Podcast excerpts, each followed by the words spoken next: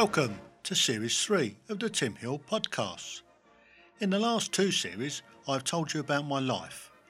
I've met many interesting people along the way who have become my friends. And what they all have in common is they all have fascinating stories of their own, which they are happy to share with you now. Thank you for listening. Welcome back to the Tim Heale Podcast for a third time with Mike. So, retirement's looming. Yeah, so basically, so retirement was looming, and and as I said earlier, I needed to work, and uh, I was looking at uh, either becoming a harbour master or maybe a bursar at a school, and then the job of uh, the general secretary of the Royal Naval Sailing Association came on my radar. Now, one of the things throughout my career, uh, which I haven't really mentioned, but sailing was a big, big part uh, of my career, and, and having got into Navy sailing, I mean, for instance, I did 25 services offshore races.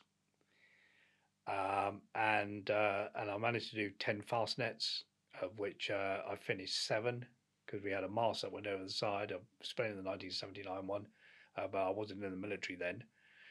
Uh, and uh, we also had a, a, a rudder problem uh, where we went into Cork on another one of the races, but seven of them we finished. And that was including in a Nic 55, in uh, one of the Sigma 38s, the Stephen Jones 35, as I mentioned. So a lot of service related uh, races and obviously with with service teams. Um, I'd also been the captain of one of the branches while I was down in in uh, um, Portland. So while I was serving there, so effectively I ran a Rentzer branch. Later on in the piece, I became the rear commodore offshore for the Royal Naval Sailing Association. So I had a, a lot of knowledge of how Rentzer worked and had been in a position as either sailing secretary or branch captain or whatever in a number of the organisations as I went round, including the air side as well, which was a virtual branch. And when the job came up, um, I applied, and I was very fortunate. Went to an interview. There were three of us who uh, who put up, who were selected to go to interview, and managed to win the job, which was superb. And and then it started off uh, that was in 2007. Uh, we then bought a house in Lee-on-Solent because while while we were away in Stavanger, uh, we had a house up in Fareham which we owned, but we we we sold everything and sold the house because the idea was to go to be as flexible as possible depending on where in the country I managed to find work. And as I said, being a harbour master, it could have been anywhere. And so the idea was to to then buy a house wherever I ended up for my second career as such. Uh, as it was, you know, getting the rented job, we bought a place down in Lee-on-Solent, and uh, and then um, I did uh, just under twelve years as a general secretary. Blimey! So so were you part of the the initial transition to it becoming the full on charity that it is now? Yeah, very much so. I mean, for the first uh, eight years, we ran it as an unincorporated association. It continued very much as it had always been. So I took over from a chap called Tim Norman Walker, uh, and we had about 6,000 members at the time. And effectively, we continued to run the organization as it had been lots of branches, uh, lots of different discipline rear commodores, one for windsurfing, one for offshore, one for cruising, and we had all the various different meetings to get together to deliver and rear commodore dinghies, of course. Uh, that involved all the naval assets as well, the naval dinghies, the establishment yachts, running the uh, services offshore regatta clearly, and the various different dinghy regattas. So that's that's the way it was for for the first eight years and just you know keeping business as normal. And then the idea came in to become a charity. And really, a lot of that was uh, based on risk, because um, one of the things that um, transpired is that if, say, there had been a major accident whereby we were proved as the originators of something like, like the Whitbread Round the World race, this is where it really came into. That as the organisers and being responsible for the delivery of those of that race, that if a boat had gone down and say the individuals on board then had sued the organisation and saying that they were at fault because they wouldn't have been there had it not been for the organisation, then the litigation could run into millions. And as an unincorporated organisation, then uh, people were liable. Now, uh, right, we had lots of insurance, and we had officers and uh, directors, um, you know, insurance up up to ten million. But if there'd been a major case, then that doesn't go far. And the and the law was that then you could asset strip anybody who was in the management, and indeed all the members. You know, if in, in the worst case scenario. Now, obviously, it's very very low risk because the chances of that happening are very, very small. In fact, that we couldn't really think of any scenario where that would happen. However, the risk was still out there. From the point of view of the General Secretary as well, every single boat that was owned, that was run by Renser was in my name, because as an unincorporated association, then you can't the, the organisation can't own the assets. So effectively, it had to be in somebody's name by law. That's the MCA uh, law, and therefore it was in the name in my name. That was okay because you know I basically had a a letter that said it was not my property. However, by the law, then it could be that if I suddenly drop dead, then they would say that part of your estate. It's part of my estate, absolutely. So there are lots of good reasons to go down the charitable route now, but the the organisation was quite complex in its own way with the layers of the layers of the branches and the rear commodores and the fact that we had 285 moorings in Portsmouth Harbour. We also had moorings in uh, the West Country, in Clyde, and then the different branch setups whereby some of them were still very much attached to a base like Clyde, whereby you had uh, serving p- personnel uh, industrials who were running the, the sailing clubs uh, down to all the sailing centres, and then uh, other uh, organisations, so say at Excellent, whereby all the staff had been TUPE'd, and so were run by whoever had the contract, the service contract at the time. Uh, and so looking looking at it to try and turn it into a charity was quite difficult because of all the personnel that were involved in the organisation and a huge amount of volunteers. But of course, that's all been sorted out. Uh, and as you know, Phil Warwick is now um, taken over, well, took over from me. And it was at that juncture that we had applied to become a charity, but actually had been rejected. And then they, the, the, the organisation went in it a different way and effectively mirrored the charity that the army had set up. Mm. And they were then that that then passed muster with the charity commission.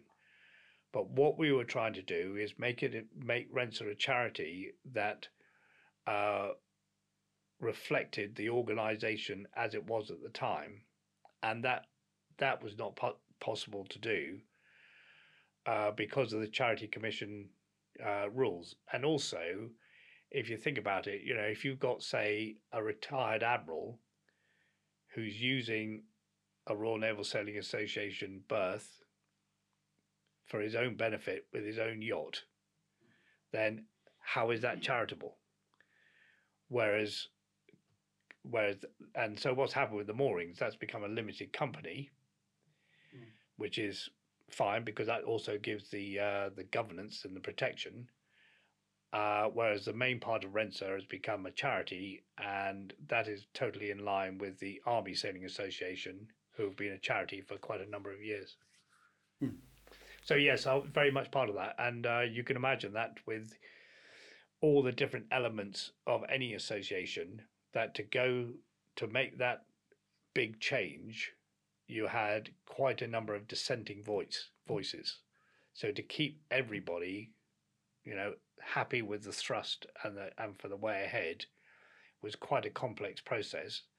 In constantly explaining to people that actually it was for everybody's benefit rather than saying, well, actually, you know, I disagree. We should keep it as it is. Well, we're going through exactly the same thing with Hornet Services Sailing Club at the moment to become uh, an incorporated limited company. Yeah. Uh, uh, uh, guaranteed.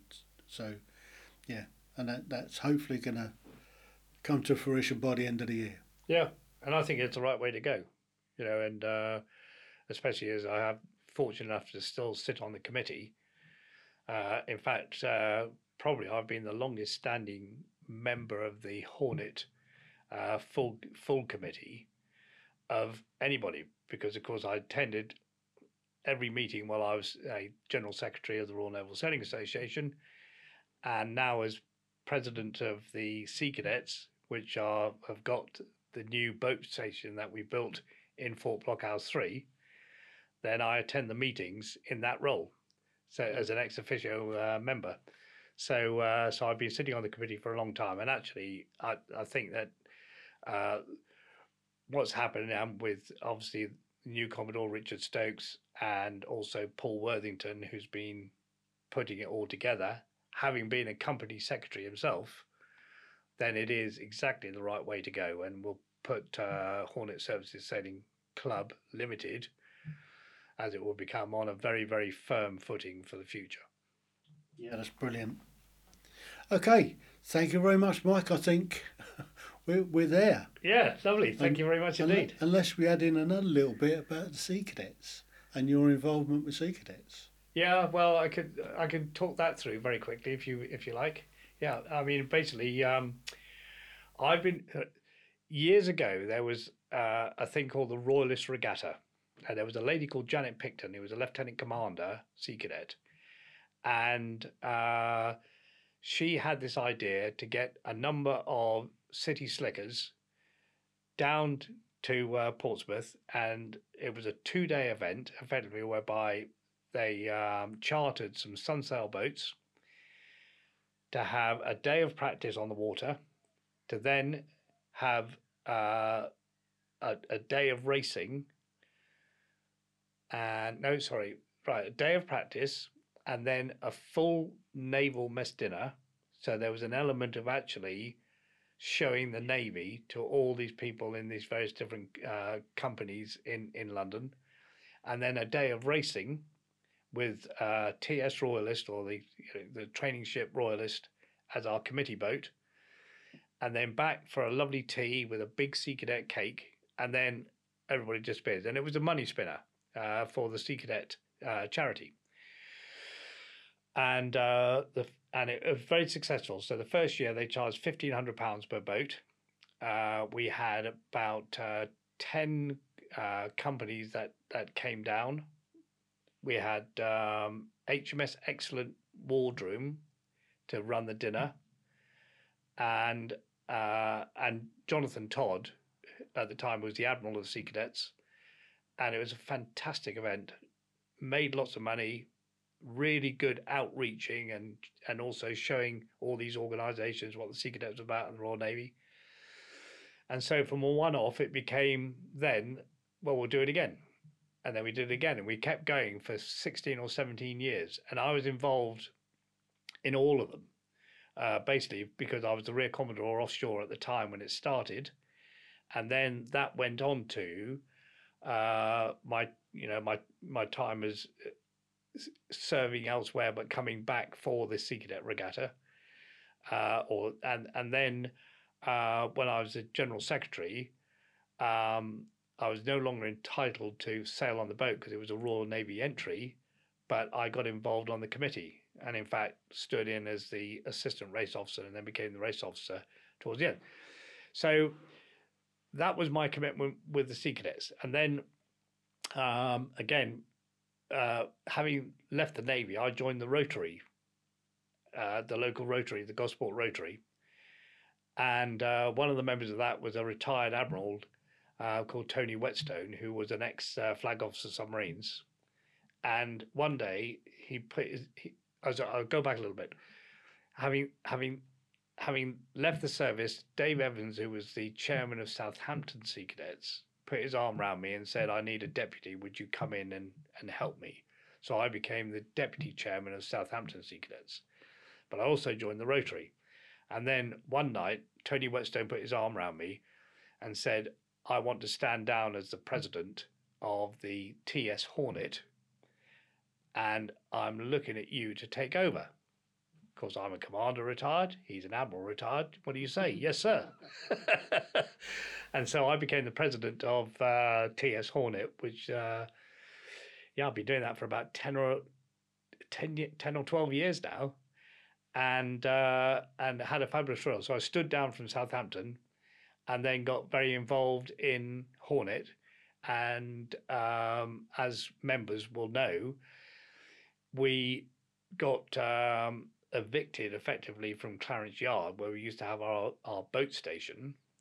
But part of the package that came with that was some money from City Deal, as they called it, uh, which was £400,000 in order to build another boat station. But we were also told that we had three years. So this money wasn't there forever. We had to get on and crack on and do it. And with all the negotiations that went on, and a chap called Colin Pipe, who was uh, one of our members uh, on the unit management committee, he was a very, very good uh, project manager, currently working on the Type uh, 31 project.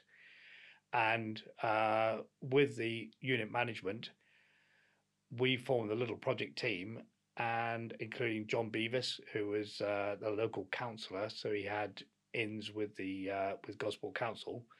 We managed to get all the planning permission through and the, and the build, and um, we spent the money, which is why now TS Hornet have got their boat station on uh, Fort Blockhouse Three.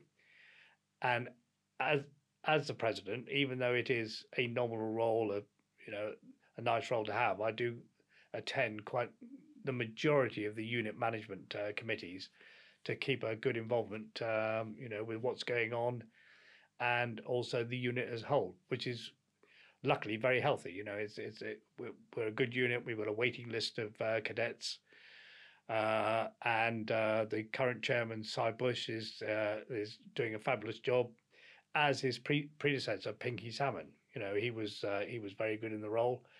And before that, there was a, a lady called Hillary who was a lieutenant uh, SCC, but she got poached by the headquarters because she was doing such a good job that they pulled her into uh, you know that stuff.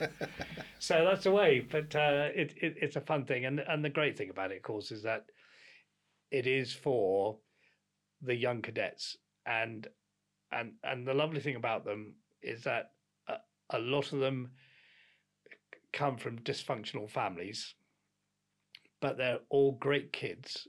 And the just the discipline and and the activities within the sea cadets all of them you know turn into very very very very nice citizens and that's the lovely thing about it and that's the real joy of for me of being involved with sea cadets and that's something that Gosport really needs is really nice kids yeah and um and the the the unit itself, I understand that's still in Clarence Yard, but that's got to move as well soon.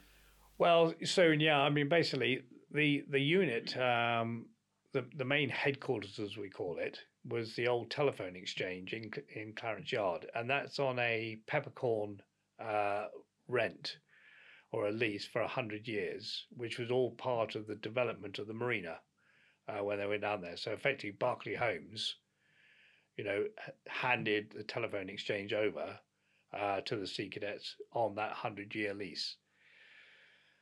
It's a very expensive building to maintain because that's the only problem. It came with a full maintenance, uh, you know, responsibility.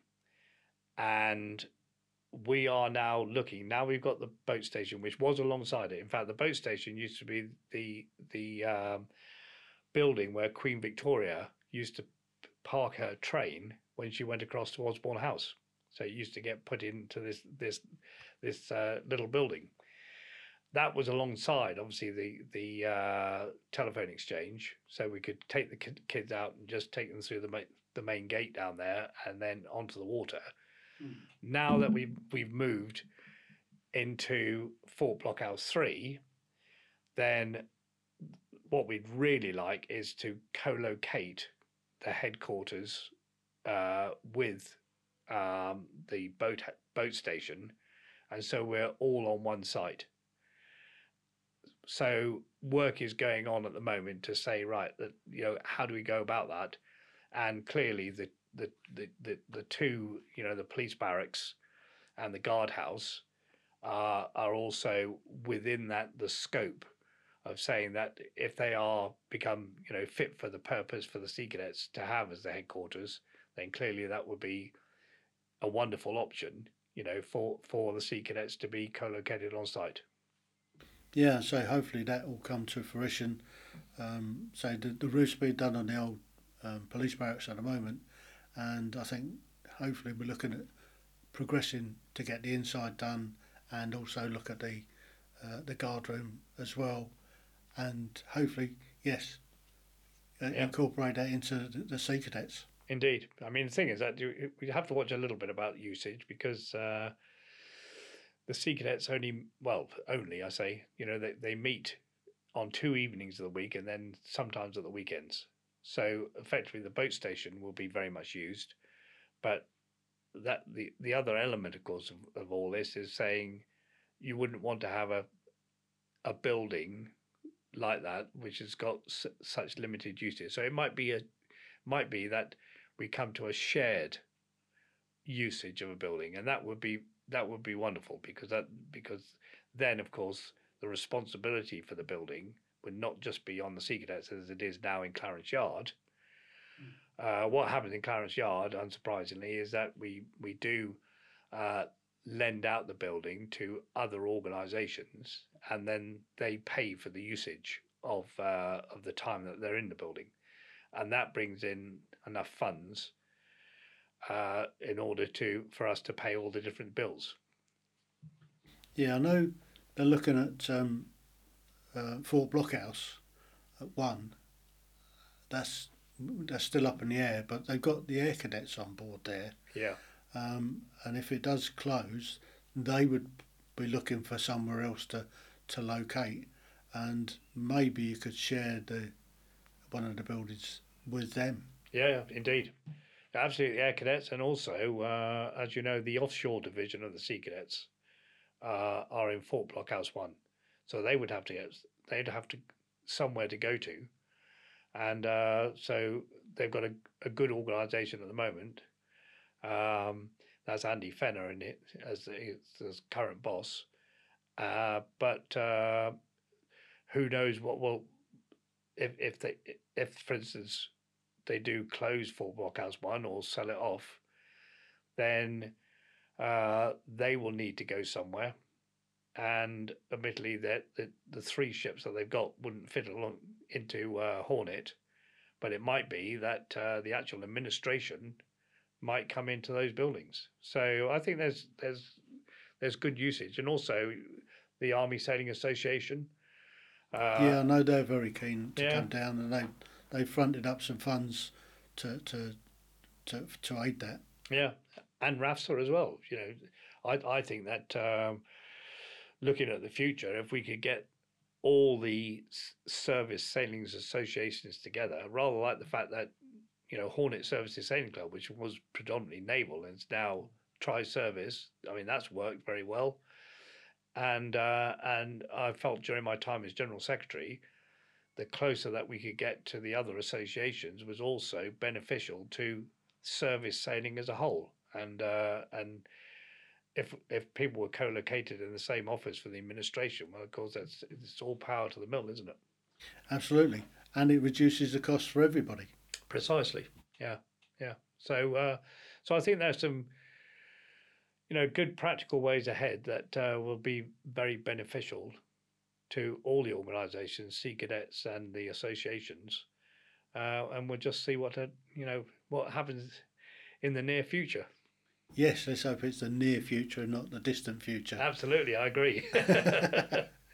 anyway, that has been fascinating, Mike. Absolutely loved it. So thank you once again. Well, thank you. Thanks, Tim. Thank you so much for listening.